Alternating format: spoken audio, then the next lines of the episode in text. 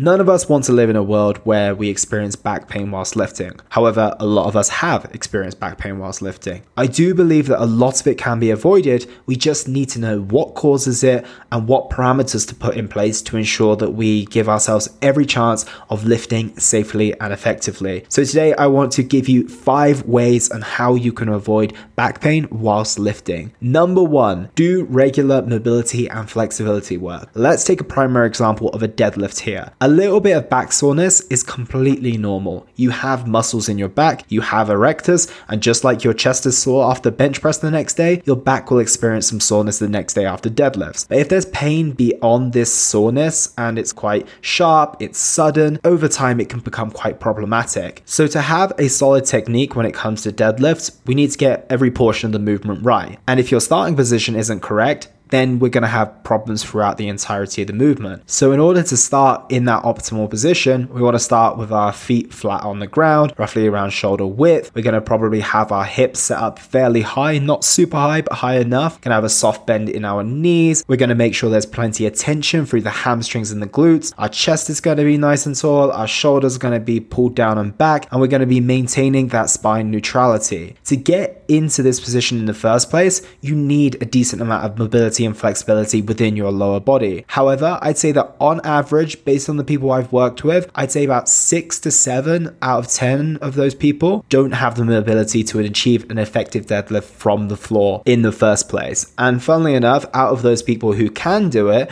it usually tends to be female. I am speaking anecdotally here, but they tend to have better mobility even when they don't work on it quite as much as males do. I'm unsure why, but that does tend to be the case. And if you don't have the mobility to achieve achieve that position to begin with, it's likely going to result in incorrect technique and having you pull more with your back and your upper body than your lower body. This is just one example, but if you want to minimize back pain whilst lifting, you must work on your flexibility and mobility. It will ensure that you can get in the right and a safe position when you go to perform that exercise. In the meantime, respect your existing range of motion, and in some cases, you might need to make adjustments to that movement. So, for example, if you don't have the range yet, instead of pulling that deadlift lift off the floor, place some blocks underneath the plates and it will give you a little bit more height and won't require you to have to get all the way down to the floor. Number two, don't skip your warm ups. You wouldn't expect your car to go from starting cold to 80 miles per hour within moments. So, why are you expecting your body to do the same? I know it's time consuming, I know it's not exciting, but spending some time doing some warm up sets is going to allow your body, your nervous system, and your brain to get attuned with what it's required to do in this moment. You'll also know if a weight is too heavy too. This can be really helpful. Let's say you're going for a 100 kilo deadlift and you've pulled 80 kilos in the warm up,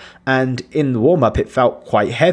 So this prompts you to go for 90 kilos instead, which might be a far better idea and reduce your chance of injury. Number three on how you can avoid back pain whilst lifting is to heavily prioritize your technique. Good form is like good manners. Good form is like good manners. It's always a good idea to use good manners and it's always a good idea to use good form. If you're doing a bent over row where you're using momentum to pull the weight and your spine is rounded, it's not going to end well. Leave your ego at the door and place technique at the top of your priority list. Just a quick caveat this does not mean you need to take it easy or go super light either. Be intelligent with your choices of load. And when it does come to technique, continuously take videos, review them, and treat training like the skill that it is. Number four, don't go too high volume on your compound movement. Unless you're doing a CrossFit workout, it's unlikely that you should ever do more than 10 to 12 reps of a deadlift per set. Yes, you might if you are into some type of sport, but generally, for the most part,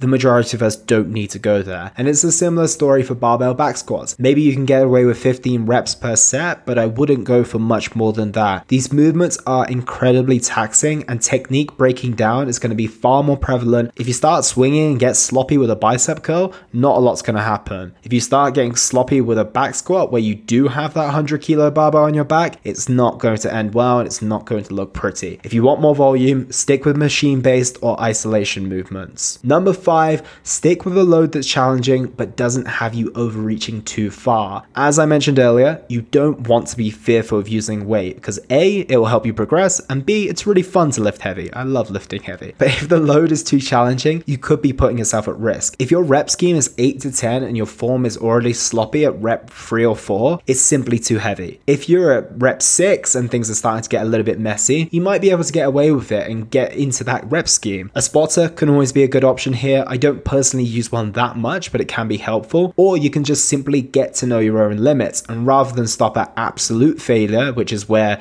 the dumbbells basically crush on top of you or the barbell, stop at technical failure when you know that your form is starting to break down, so you call the set, and that's a much more safe and effective option. Once again, don't give up too easily, as that's also an easy trap to fall into, but do be aware of overreaching and do it sparingly and intelligently. And one more has come to mind that technically isn't in the gym, but it will have a massive impact on your back pain whilst lifting. So, number six is stand up from your desk at regular times during the day. Put your hand up if you spend too much time sitting down. My hand is raised right now.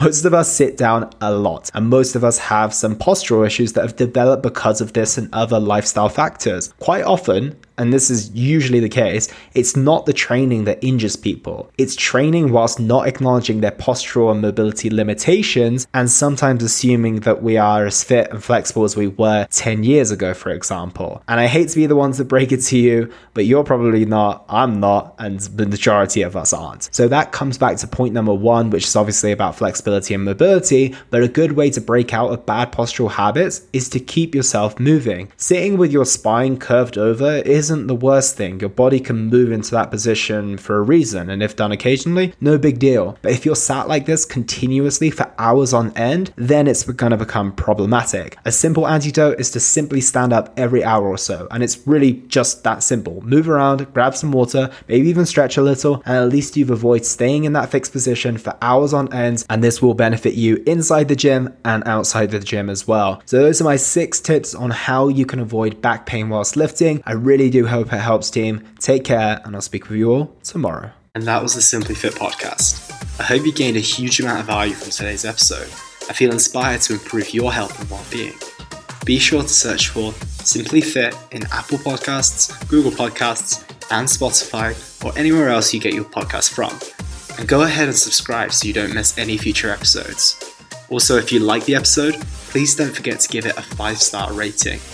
I'd love to hear your feedback or any questions you have. So reach out to me on social media. You'll find me on Facebook and Instagram at Elliot Hasoon. Thank you so much for listening, and I look forward to talking with you all on the next one.